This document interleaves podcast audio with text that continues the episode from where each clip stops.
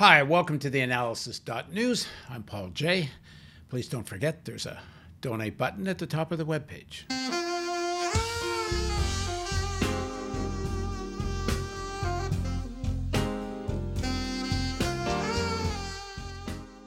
Is Trumpism fascism? There's been quite a bit of debate about this over the last four years, coming to a head after the events of January 6th. Was the riot on Capitol Hill the last act of an attempt by Trump's forces to organize a military coup.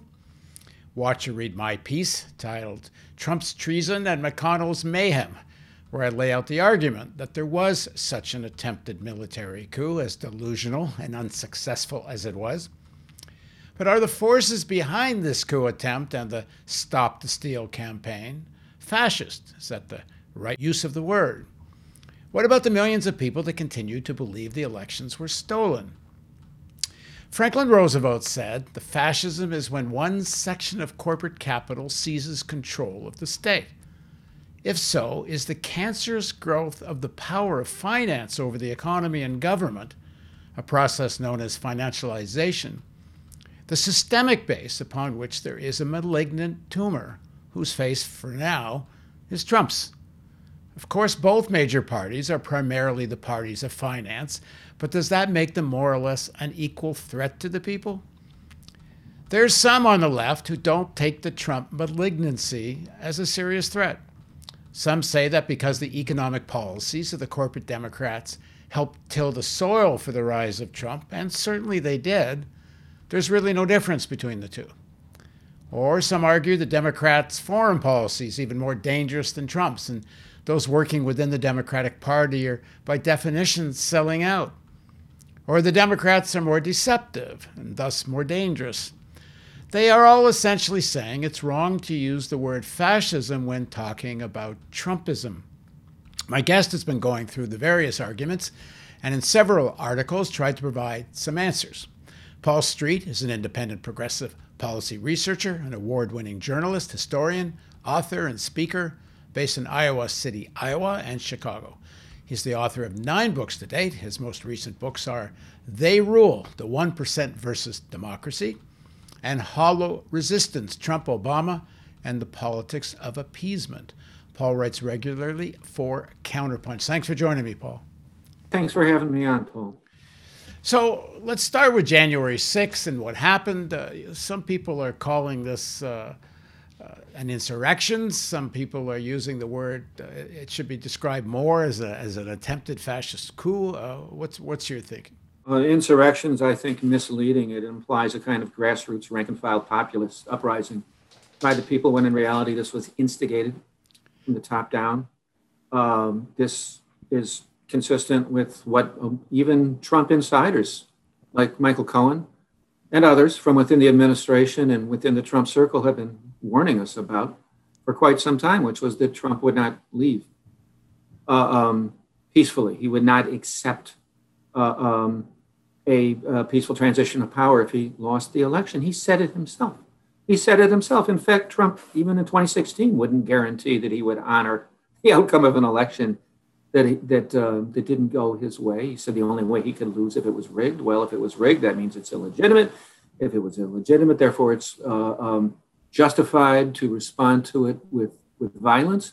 The political use of violence is a core part of the fascist playbook. Uh, the rejection of legitimate um, elections. I hesitate to call American elections democratic. Yeah, I was about have, to say. Yeah. we don't have a democratic electoral system in this country. The United States still does not elect its presidents on the basis of one person, one vote. But nonetheless, this was one of the freest and fairest presidential elections in recent memory, and uh, Trump made it very clear that that uh, he wasn't going to honor it if it didn't go his way. Um, but, but but yeah, because because Trump Trump Trump just not willing Trump just not willing to go doesn't in itself make this a fascist.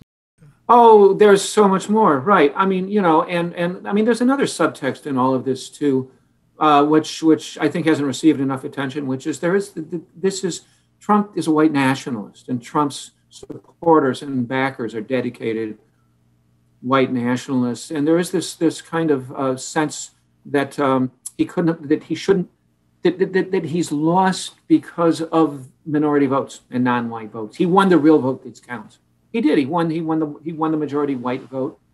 Um, you know, the, the, the, that's also part of it. Uh, um, I mean, yeah, rejecting the outcome of an election in and of itself is does not define Trump as a fascist. Trump Trump's fascism uh, is is is a matter of him checking off a number of boxes. And you know, Paul Krugman, uh, the New York Times liberal columnist, had this interesting uh, comment the day after the January sixth uh, coup attempt. That's what it was. It was an attempted coup. It was a, a, blundering and failed and delusional coup attempt, but a coup attempt nonetheless, and a coup attempt that went back in planning historically, at least to the late summer of 2020. But Krugman had this line that said, uh, the use of political violence to achieve racial nationalist goals.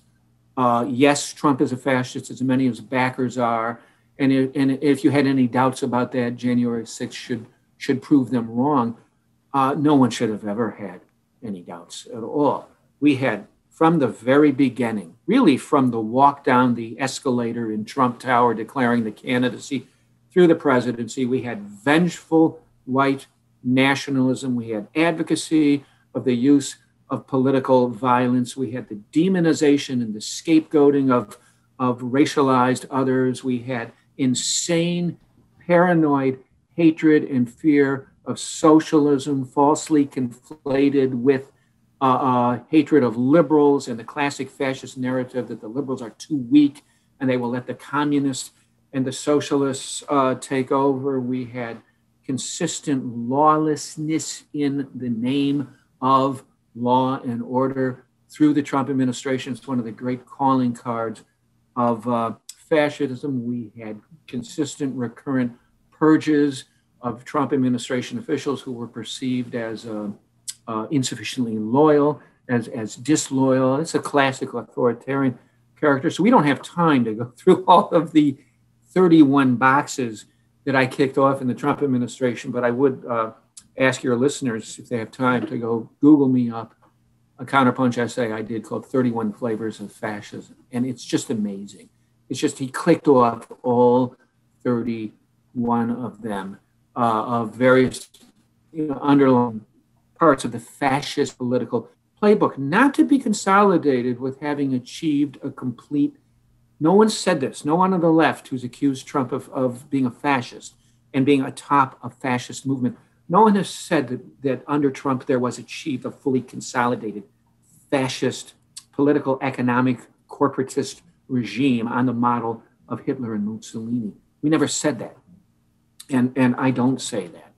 Uh, I don't doubt that Trump would, would, have, would have dreamed of something like that. I think we came incredibly close to a second Trump term. I think people have no idea what kind of stuff was going to hit the fan in a second Trump term. Moreover, I think, but for COVID 19, we would have had a second Trump term. Uh, a lot of the left resistance to calling it fascism is based on an almost obsessive, compulsive uh, living in the past kind of uh, uh, uh, um, fixation on Hitler and Mussolini, on, on, on, on, on Europe in the interwar period between the, from the 1920s through the 1940s. And it's just, I've been documenting this. It's just fascinating. The journalists who are asking the question, is Trump fascism? Is there fascism in Trumpism?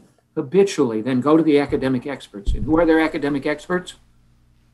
Historians typically on often retired historians of 20th century Europe who are completely out of their depth when it comes to assessing uh, um, political currents in the contemporary American environment. But there is there is a like a self-fulfilling prophecy for the journalists for the, who, who think it isn't fascism, and therefore then they go get historians of Hitler and Mussolini who go, "That's right, it's not Hitler and Mussolini." It's like, oh, okay, so but there's an there, there's an important parallel with Hitler and Mussolini, which is uh, they were very popular.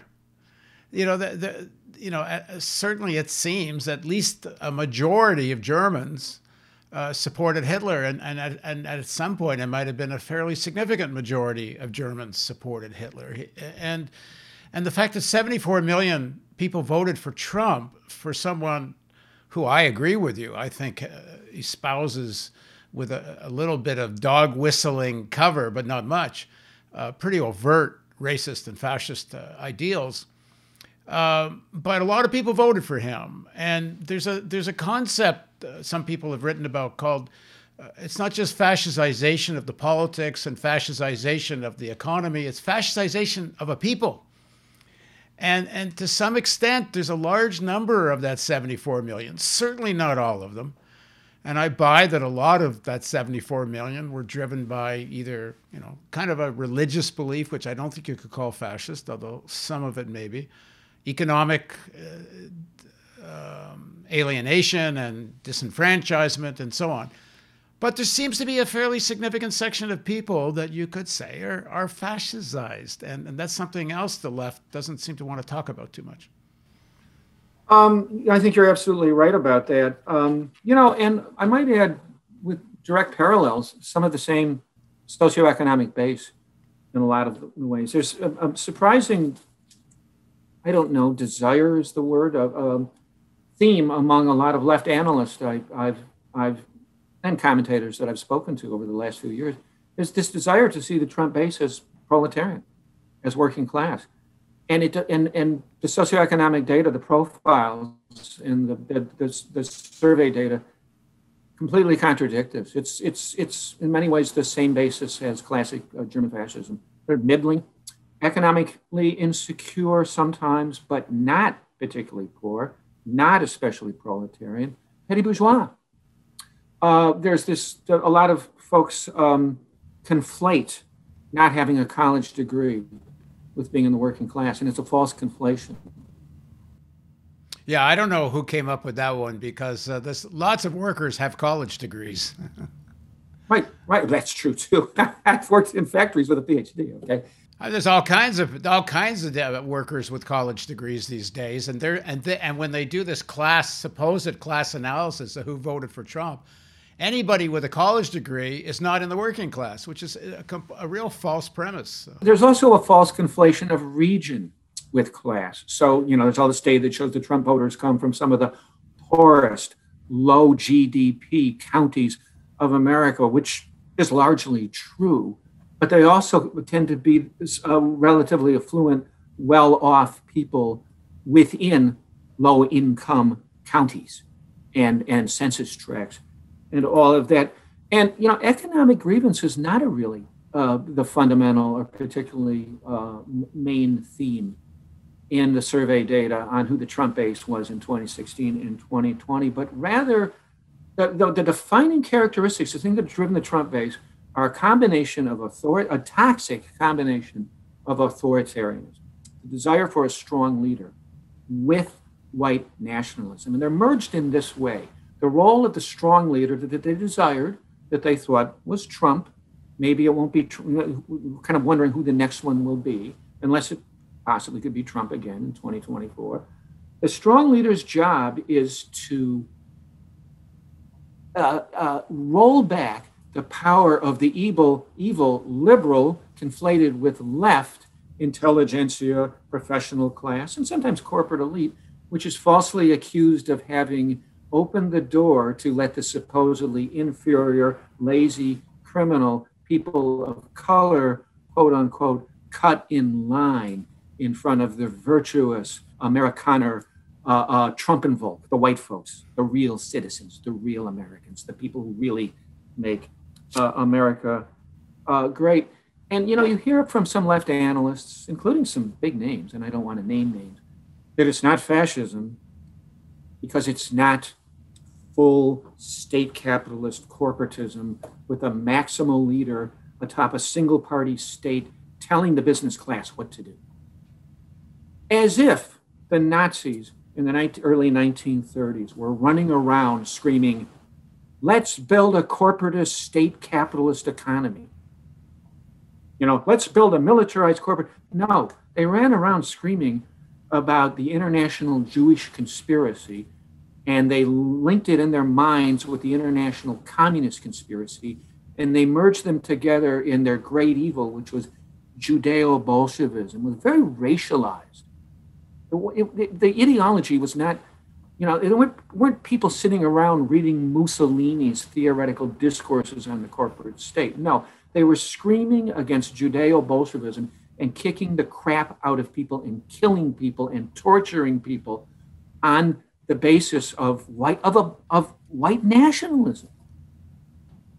And that's one of the really strong parallels. And it's something that a lot of the Marxists I know are just missing. They're, they're, they're insisting on a fully consolidated political economic regime in which the military was on board and the business class understood that the maximal leader told them what to produce and where to produce and all of that. We're not talking about a fully consolidated regime. Trump did make some sloppy kinds of expert, efforts to tell the business class what to do early on. You remember the carrier plant and all of that kind of stuff. But no, that didn't happen. That's probably in an American version of fascism. It's, this is the neoliberal era, and this is the United States where the corporate sector rose and became powerful before a central state ever did. But probably even American neoliberal era version of a kind of fascism that would be distinctive, would be distinctively American, it would be distinctive to this era. People are looking for an exact replica of Italian, German, and even Japanese fascism are just um, they're stuck in the past. You know, they need to do a, a, Buddhist meditation seminar on understanding fascism in the present moment. I mean, I'm well, uh, Spanish, Spanish, and Portuguese fascism was different than Italian and German fascism. I was just reading. Re- I was just reading recently the Portuguese actually didn't go after the Jews, for, which was in, in fact they even gave refuge to some of the Jews. But but I think what's totally missing in, in these in these discussions too is the third world fascism that the United States sponsored for many years. I mean, how about Duvalier? Uh, how about Trujillo in the Dominican Republic and Duvalier in Haiti and Marcos and or Saudi Arabia uh, today? Right. Well, that's that's petro that's international petro fascism, right? Yeah. And uh, uh, um, and of course Pinochet and the dictatorship in Argentina. These are. I, th- I think I think the roots of this has we have to go back to like there's this basic thing with capitalism in crisis it either goes opens the door called police state massive coercion clamp down repress the working class or door number two rooseveltian new deal some form of social democracy and in the 30s roosevelt and the and the preponderance of the elites in the final analysis and, and because of the mass uh, rising organization and unions and such they opened New Deal door. But right after World War II, there's no longer any need for this New Deal compromise anymore. And you start to have the undoing of the New Deal, and, and you also start to have these forces of uh, now it's time to crack down on the American working class, and it's time to really take advantage of the fact that we're the big superpower abroad. And why should we share the plunder with the workers anymore? So, I mean, I think to a large extent, you know, you have the the Cold War, McCarthyism, which is, a, a, if you want, authoritarianism and kind of a reign of terror against the left. But then the the, the big uh, uh, uh, change, I think, takes place is with the rise of Reagan. And I'm, I'm doing these interviews right now with the guy Matt Tyrnauer, who directed the series The Reagans for Showtime. And it, there's very little difference in the messaging and po- politics and even policy of Reagan from Trump. It's it's almost like you know Trump to a large extent is a copy of Reaganism. Um, so uh, you know if you want to it, this this idea of fascism, it, it has to be seen as a process. It's not like overnight. Uh, maybe overnight in some situations you get a fascist party takes power and asserts itself. Like but the Reichstag fire yeah. yeah, but more, it's a process taking place over decades, which I think has been going on in the United States. And then every so often you get like a malignant tumor that pops up, and, and, and that gives us Trump. But this process of fascization is part of the uh, concentration of power in fewer and fewer hands.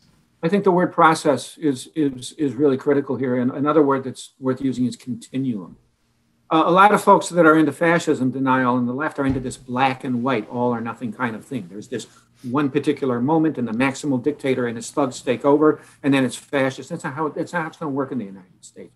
You know, it's interesting you mentioned the Reagan era because that's at some point in the mid late '80s, Bertram Gross wrote a really interesting, long volume called Friendly Fascism, which was a depiction of exactly what you're talking about. And of course, that's really the escalation on um, of the war on the American labor movement.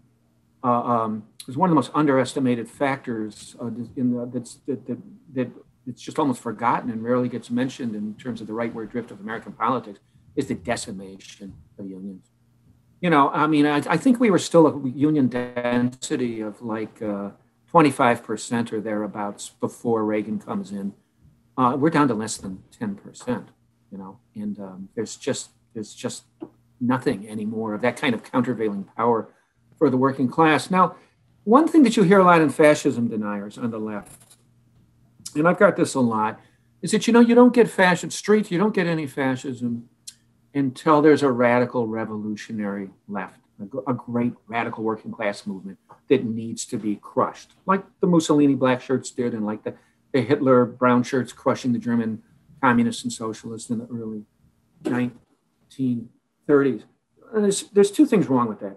The first thing that's wrong with that narrative, that you can't have fascism unless there's this great big radical revolutionary left, is it unjustly downplays the racial and ethnic and ethno-cultural aspects of fascism.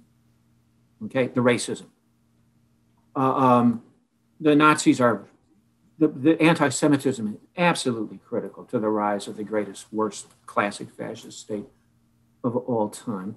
Uh, the nativism and the and the anti-urban, the anti-black racism is critical to the Trump phenomenon. But the second thing's wrong with that is actually much of the Trump base has been led to believe that there is, in fact, a great big left revolutionary socialist threat in this country. This is a message. It's a paranoid style, neo John Bircher, neo McCarthyite message that has been getting beaten into their heads on right wing talk radio, on Breitbart, on Fox News, and from the rhetoric of far right white national politicians forever.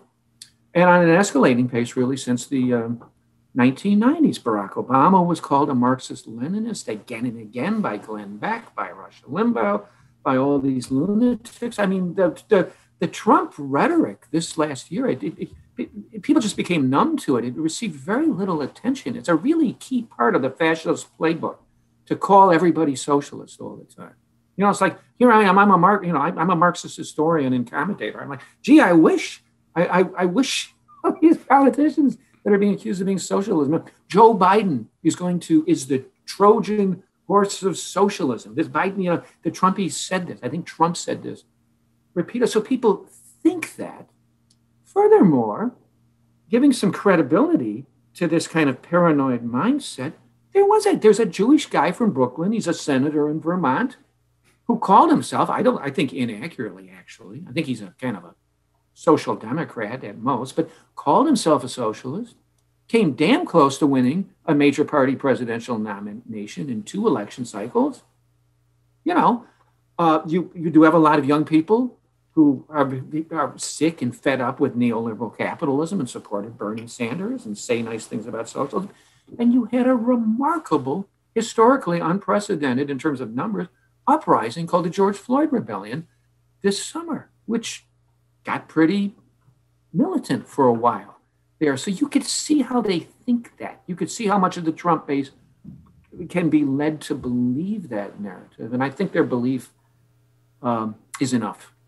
There's a, an argument on the left, which is maybe even uh, more popular than the one you were describing, which is that the Democrats are as much part of this fascization as the Republicans are. And if you focus so much on Trump as the fascist, you're diminishing uh, the role or responsibility of the corporate Democrats. Well, it's funny. I've even had to get that lecture, despite the fact that my latest book is called Hollow Resistance Trump, Obama, and the Politics of Appeasement. The book is a continuation of my relentless left criticism of Barack Obama. And one of the core criticisms that I have of him and his other corporate Democrats is that they are appeasers of American neo-fascism. It's kind of a false dichotomy. You either have to criticize uh, um, the Democrats or you have to criticize the Republicans. And if you're criticizing the Republicans, then you're giving the Democrats a free pass. I mean, for me, as a dedicated American anti imperialist, public enemy number one is always the President of the United States. Uh, um, I did not hear these people deflecting when Obama was in, deflecting all the time to George W. Bush. You know, and well, what, what do you mean by that?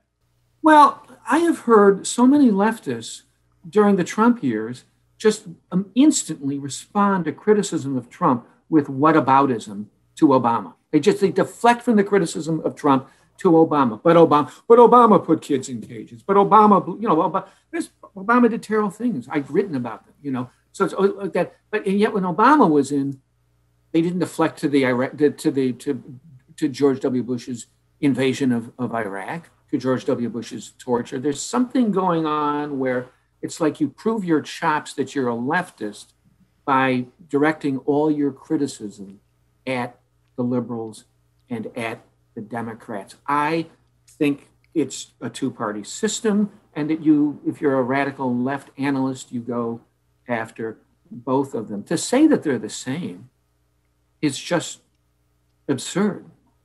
It's it's just absurd. Uh, uh, Biden's in there now, and there's actually some efforts to to have a mask mandate and to get vaccines out there and to take the pandemic seriously. For the previous four, uh, for the previous year, we had a guy in there who's a social Darwinist who probably likes the fact that the pandemic is white, disproportionately wiping out people of color, the infirm, and the poor. You know, uh, um, I mean, uh, imagine AOC and Ilhan Omar and Bernie Sanders being affiliated with running through the Republican Party. You can't. Imagine Marjorie Taylor Greene or whatever the heck her name is, the QAnon lady, the uh, congresswoman from Georgia, being in the Democratic Party. You, you can't. The regions are different. Uh, there, there's all kinds of differences. They're, they're not the same party. Uh, the Democrats, I think, for decades have been complicit in and participatory in an underlying social, institutional, structural complex uh, uh, in America that could be called, in many ways, fascism equivalent military industrial complex, prison industrial complex. In the cities, the uh, mass arrest and mass incarceration system, the kind of blue system of fascism, the, the hyper segregation and the, and the hyper class inequality in Chicago, in Detroit, in Los Angeles, you name it. That's right. But they've, but but that's incidentally, this is stuff that Carl Boggs talks about in his book, Fascism Old and New. Wonderful political sociologist named Carl Boggs. Democrats are deeply complicit institutionally in the warfare state, in the mass incarceration state. But they haven't crossed over into the Jason Stanley realm of the politics, of the political playbook. They're not white nationalists. They, they would not try to overthrow elections. They would not reject constitutional rule of law. They would not send their backers into the halls of Congress to physically, uh, perhaps, assassinate leaders of the other party if they lost an election. Right? They go, they do what Obama did and what Hillary did in in late 2016. They would dutifully, you know, or what Al Gore did in 2000 when he literally had an election stolen from him. They would, you know, it, it's they value the continuity of those those basic electoral and constitutional institutions. Uh, GOP now has crossed over into a kind of radical space, a radical space where there's a sense of crisis and the institutions don't work, and there's a big section of the party that's ready to break. They're, they're, they're, they're ready to break these institutions. There's some forces on the left that underestimate the importance of formal democracy um, and that there is still some. Um, the fact that there is still a system of courts, there's, uh, I, am not so sure if you're poor and black whether there's still due process, uh, but there is some due process for people that are not that are that are black but not poor. The real, I'm not, I, you know, I lived in Baltimore for a few years, and uh, there's not a hell of a lot of due process when you're poor and black. But if you if you're you know relatively working class and black, there's and you can you know you can afford a lawyer. There's still some due process. The formal democracy is still worth something. It's not real democracy the way we think of because there's no economic rights. And there's unequal formal democracy. The more lawyering you can buy, the more democracy, the more due process you can buy. But it's still something. It, it's you know it's not police state stuff. Um, and I think some people on the left they, they they don't you know take into account that that that formal democracy to a large extent exists, not only, but to a large extent, because people have fought for it. And when there's been attempts to erode it, people, you know, push back on that. Um, and, and to minimize that within the Democratic Party right now and the, and the corporate Democrats, uh, there is still more support for that kind of due process and formal democracy than there is in the Republicans and listening to Trump, he would. I mean, really, if if Trump had won a second term, I wouldn't have been surprised if he would have rounded up these leftists that he blames everything on. Uh, you know, Gerald Horne, the historian, cracked the joke. Maybe if if Trump wins, we'll all be meeting in Yankee Stadium someday. You know, a la the way the Chilean Pinochet, yeah, Pinochet, yeah. Uh, so, uh, the, but let, let me ask you a, another question, though. But I think that's such a good point. Go ahead. of- Go ahead. Of the leftists who dismiss the significance of all of this, uh, um, um, they they really might not have enjoyed what a second Trump term would have been like. I mean, some of the things that Trump was saying about wanting to go after the universities were just absolutely incredible, you know. And uh, what would it have been like to try and be a Marxist or some other kind of left history teacher or political scientist in 2022 or 20? It's not, it's not very nice right now, but. Um, no, I mean, I think you're right. Now, I mean, those of us on the left, and I'm very seriously on the left, uh, uh, think that this formal constitutional democracy, you know, in Canada, in England, and certainly in the United States, is insufficient. And that, then, and then when you scratch down under the surface of it, it is uh, painfully and tragically uh, captive and subject to an unelected dictatorship of capital and empire and an interrelated dictator. We, we get that uh, and we want to go beyond that. The problem is when you have an authoritarian white nationalist or even fascist regime um, in one or more branches of the United States government, you can just forget about carrying that critique and carrying that struggle and building those movements forward ever again. Then it's all over. It just it just makes it worse, and then you're just digging out of a deeper hole. And I notice, you know, people uh, people on the left they hate the Democrats. I get that. I've been critical of the Democrats since I was in fourth grade. Uh, um, one of the sick things that having really right wing governments in the White House and in power in Washington and in state governments does is it has this nasty knack of turning everything then into a get out the vote program for the to get the Democrats in. You know, it's better to have them in, and then you see that life still sucks when they're in, and then you build movements. That's kind of how the New Left happened in the 1960s. It's kind of how Occupy happened. It's a little bit how Black Lives Matter got started under, um, and Fight for 15 got started under Obama. It's better to have the Democrats in, in, in, in various ways. And, you know, I mean, um, you want to stop uh, climate change, you want to stop nuclear proliferation, you want to stop all the existential menaces that we on the left are against you're going to have less chance of being able to do anything on that when you have someone like Trump in the White House. We have some breathing space now. Joe Biden is a problem. I have all kinds of problems with Joe Biden, but I, I, I don't feel like uh, Joe Biden is about to inspire some white nationalists to come around a corner and shoot me in the head. I mean, we do have some breathing space here that perhaps we can work. That's important. It, it, And I think it's important in this issue of demonizing the Democratic Party. And I would add demonizing even the Republican Party in, the, in, in a sense. That the problem is the whole system of ownership in the country. When you have a handful of people owning the majority of the wealth of the, con- of the country, and because of that, have the uh, dominant uh, control of the politics, it's that system that's the problem. These parties are the front of the people that own stuff. And it's not, and there is even a difference between the different sections of people that own stuff. You know, the Robert Mercers and a, Sheldon Adelsons that helped elect Trump are different than some of the billionaires that support the Democratic Party. Uh, you know, none of this stuff is monolithic. And we need to understand the fracturing and take advantage of the fracturing. And we can't get so focused on the parties and forget what's what's at the level of, of the system, how the system works. That said, uh, for example, uh, there's a structural issue about the Democratic Party. It depends on its votes in the big cities, and the big cities are more progressive. The Republican Party has now built an alliance primarily in uh, in the in rural America honestly less educated America and sections of wealthier America where people just don't want to pay taxes. It's kind of this, uh, you know, you have in the Democratic Party, you have alliance between sections of Wall Street and sections of urban working class, some of which is unionized. And the Republican Party, you have an alliance between uh, sections of finance, sections of uh, corporate America, especially in the fossil fuel industry, yeah, and military industrial complex, and sections of the working class that are more rural, that are less educated, and more religious.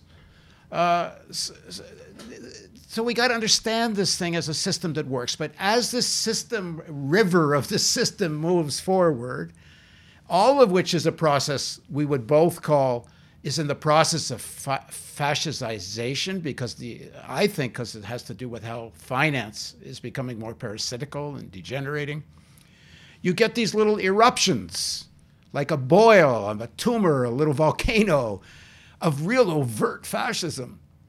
And if you don't take a stand uh, uh, and squash those things, even to some extent in alliance with these liberals, we will wind up with overt fascism. That's, I think. Yeah, I think so. You know, I, I would add to that that something that very rarely gets talked about too. We do have obviously what you're talking about is capitalism and uh, neoliberalism and corporate and financial parasitism in that structure. One thing that's sort of um, it almost gets kicked to the curb because I think people throw their hands up and they don't know what to do about it. It's just kind of like this. Um, um, it's not even worth talking about. We also have this remarkable overrepresentation structurally and institutionally in our political system of those most reactionary, whiter, more rural parts of the country in the American political system. And I think this must be more so than any other advanced, uh, quote unquote, democratic capitalist country in the world. I mean, I don't know about that. I don't know enough about how Canadian or British or German politics exactly are structured. But in the United States, um, there are two senators for every state in, the, in, in this very powerful upper body of Congress, totally regardless of population size. California has 40 million people, two senators. Liberal, multicultural California. Wyoming, very white, very right wing, uh, has what, 575,000 people and have two senators. The Senate right now is 50 50 between these two parties.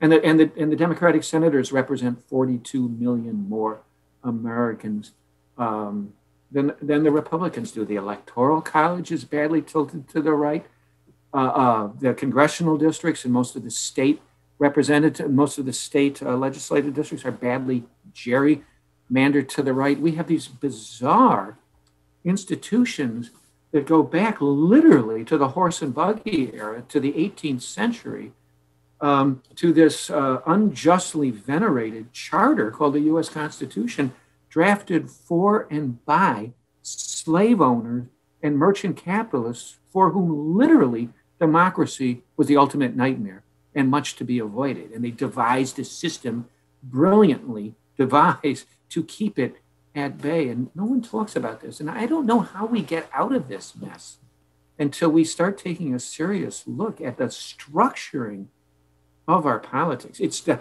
it, the absurdities are just endless. Uh, uh, the filibuster, lifetime appointment, and full judicial review power for the federal judiciary. It just goes on and on. So the, the country didn't really go fascist. Trump Trump's Trump got 25% of the adults to vote for him in 2016, and shockingly enough, 29% of the adults in the country to vote for him this time came dangerously close to winning this time. And, and yet, um, our, our, policy is far to the right of our public opinion. So, as so it makes it that's part of why one of the parties, the major parties, going significantly fascistic is so so more menacing than it really ought to be if we were a democracy. And we're not. We're formally not a democracy, we're a republic. and, and a relatively oligarchic one at that. You, you use this term, we're getting near the end, so I want to get to this. Uh, use this term Trumpian left. What do you, what do you mean by that? Oh, the Trump left are the people that uh, get their undies all tied up in the bunch at the mere mention of the, of, uh, the phrase fascism. They're the people who uh, automatically have deflected from Trump to Obama during the Trump years. I've heard this again and again. They're the people who say that there's no differences at all between the parties. They're the people who give you the lectures that you don't need about how the Democratic Party is corporate and imperialist when you make the argument that you just made that it matters to have the least the, the non-fascist party um, in power. I just it's it's just hilarious. I my, my experience during the Trump years with a lot of people who were drawn to my writing has been sort of darkly disturbing and yet uh, darkly amusing at the same time because I have this reputation and this publication record of going after the Democrats. And so I gathered all these people to me, and then they were so astonished and angry at me once uh, as Trump was coming in and during the Trump presidency that I was calling it fascist. And they want to hear that. They say things like, no, it's a populist uprising of the working class. It's a, there's a, there, and there's all this language on what um, I call the Trump and left about the need to listen to and even in some cases align with the Trump base. It's what I call the red brown mythology. This is associated with the writings of um, CJ, uh, uh, what's her name? Somebody Johnstone, Caitlin Johnstone, who became this big thing on the left. This guy, Ajamu Baraka, who ran as the Green Party vice presidential candidate in 2016, is talking about this a lot. If you look at his online writings, it's all about we got to reach out to these people. And, and, and, um, and and those of us on the left and in organizations like Refuse Fascism in the United States have been very resistant to this narrative. We say, "Why? What? What? What's what's wrong with reaching out?" Uh, first of all, the, the notion that it's required. It, it, it, it's not particularly required. This is not that huge a percentage of the population. To, to reach out means compromising some of the basic left principles, uh, uh, often on this false notion that these Trumpies are and neo-fascist Trump supporters are proletarian when they're really not. They're petty bourgeois, and and they're they're they're deeply racist. They're often deeply deeply sexist. They're often uh, uh, deeply evangelical. Do not believe in science. It's it's to, to they're not the type of people that you're going to find a lot of common ground, and you actually don't existentially have to. What you really have to do is remobilize uh, the, the lower and working class and minority populations who've been demobilized by the Obama Clinton tendency in the Democratic Party. That's that's the problem. I mean, that's how that's how Trump got in in the first place in 2016. Trump didn't win the working class vote. The Democrats lost the working class in minority vote they demobilized. We, they, they didn't steal our base. They didn't steal the left's base.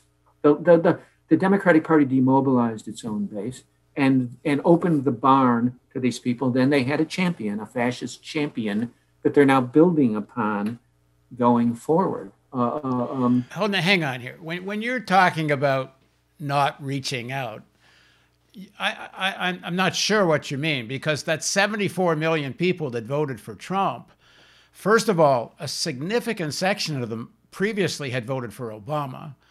And, and, and it's a real mix of, of people. I know there's a lot of people that just don't want to pay taxes. Uh, there's a lot of poor people in rural America who just feel so alienated. They don't know where else to go. And some of them go into religion.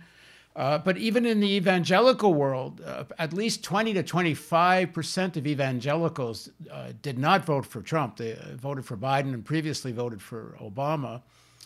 Um, and uh, I, think it's a big mistake to write off whole sections of America. Yeah, there's a there is a real core there.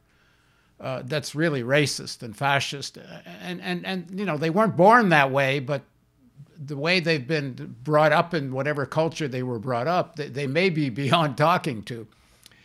But I, I, don't. That certainly doesn't represent. I don't think even anywhere near the the majority of the people that voted for Trump.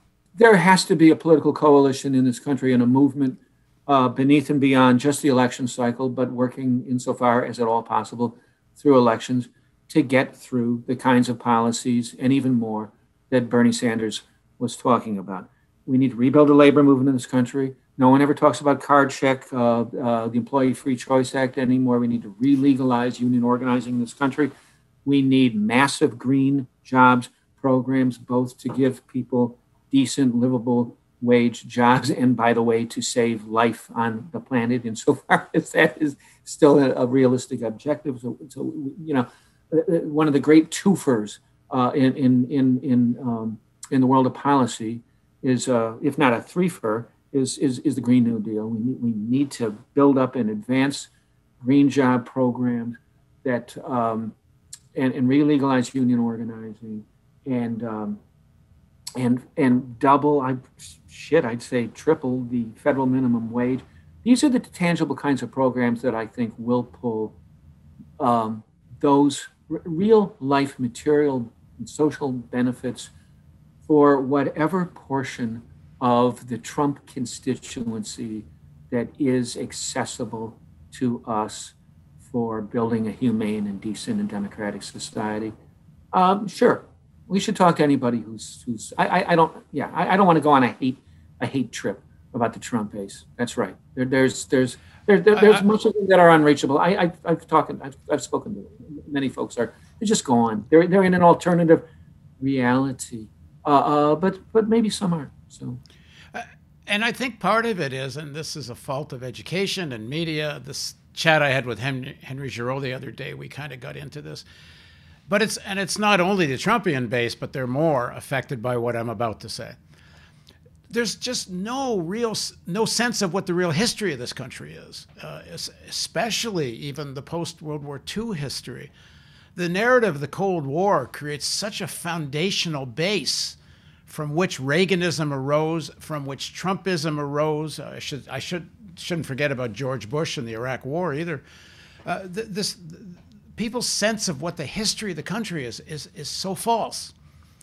I, I met a I met a guy uh, who uh, he was a fireman, uh, and at 9/11, and he was he was the chief of one of the fire departments that had to go to deal with the buildings, and his son was a fireman. And he was a lifelong Democrat, this guy. His son went up the buildings and didn't come down. And he was so furious uh, that he started Democrats for Bush later. And, and he, he said, you, you, you rally around your president at a time when the country's under attack, and so on. And I talked to him, and I, I talked to him about. I made a film in Afghanistan. I, I, you know, I know the situation there to some extent. And I talked to him how uh, did he know the role of the CIA in inviting Bin Laden to Afghanistan, in the way Al Qaeda got created out of the, out, essentially nurtured by the Pakistani intelligence, and so on. The the rise of the Taliban and the chaos of Afghanistan after deliberate U.S. policy of, of undermining the Afghan government and so on and so on. He knew nothing of it. His jaw was on the ground. And he, he, he, he said, I don't know what to say. You've just like shaken everything I ever believed in. Most of the people have, they have no sense of, of, of any basic historical facts. And I think it's one of the things, you know, we have to do as, as progressives. And this is not just, um, uh, you know, this is to everybody, but especially to people that are so influenced uh, by the Trumpist type of stuff or Reagan stuff. There's a great phrase in, uh, called uh, at times when the empires are dissolving, people lose their ideological moorings. And we're in that period. And uh, it, it's just so important now to try to give people some sense of where the, what the real history is, because otherwise you can't have a rational conversation. I think we drastically uh, underestimate. Uh, I've I've seen this over the years. Uh, how much really good history could be taught uh, before kids get to college? And you talk to historians, uh, um, you hear something that I don't know that you hear in any other academic profession, and that is, we start with nothing from high school, almost nothing. In fact, I, you don't you don't hear that from English professors. You don't hear that from math professors. You don't hear that from science professors. Literally nothing. In fact, you often hear we have to not we not only start with nothing, we have to undo high school history.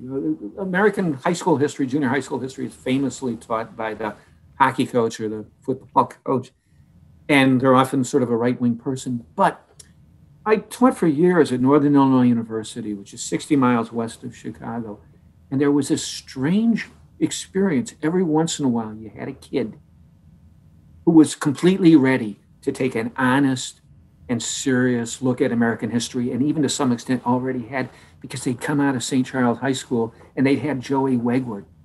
And Joey Wegward assigned the very readable People's History of the United States to juniors and seniors in high school. Now, he caught hell from some Republican parents and the teachers. Teacher, I knew Joey Wegword got hell from some uh, parent teachers association, some right wingers. There was also um, a, a, high school district in the south suburbs that was very good and had one of these people. You know, kids take calculus, uh, they take physics, they take some pretty intellectually demanding classes in high school. They could sure as hell read uh, the People's History of the United States. There's there's a lot of stuff they could handle. Uh, and, um, we need to do a better with, with um, job teaching American history. And by and the way, I think, Ken Burns isn't doing it, isn't doing the job. And the other thing I think we need to do is in, embolden the teachers. My kids, I have little kids, and they went to elementary school in Baltimore. They went to elementary school in uh, Brooklyn, and in both places, I talked to the teachers. And I said, I, I, don't want my kids forced to stand up and do the Pledge of Allegiance. I said, I, I think it's awful. And, and, and I, and I started to explain why, and the teachers agreed with me. They said, I won't make them stand.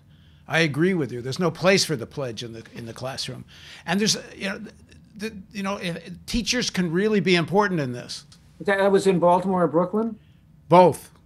Yeah, that can happen in our urban school district. Yeah. Well, that's one of the big reasons why we have the big urban rural split. In urban schools, you're right. You can have these kinds of conversations. And kids growing up in rural schools, where religion and patriotism are the same thing. No wonder they grow up believing what they believe. And I should I don't want to generalize. There are a lot of smart people living in rural America who get it just as much as urban populations do. But they're not they don't seem to be in the majority. Oh, you should uh, you should see the experience of trying to teach uh, the history of the Civil War to a kid who went to high school in Alabama, a white kid who went to high school in Alabama.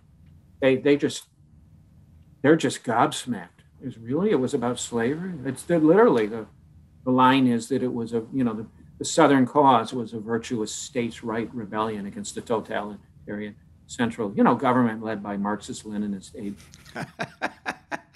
well, I just read a quote from Lincoln that could have been right out of Marx, where he says, uh, "Labor comes before capital." Well, uh, wealth is created by labor, then capital comes. That's right out of Capital. well, Abe Lincoln was uh, was an articulator of a, of a free labor ideology at the time that was quite critical of European and Southern class hierarchy and uh, placed a strong emphasis on labor. Free soil, free labor, free men. That was the that was the um, the slogan of the Republican Party. Mm-hmm. Anyway, thanks. Th- there's a good chat. Uh, just the beginning. We'll do this again soon. Thanks a lot, Paul. Okay, very good. And thank you for joining us on the analysis.news. Please don't forget there's a donate button at the top of the website.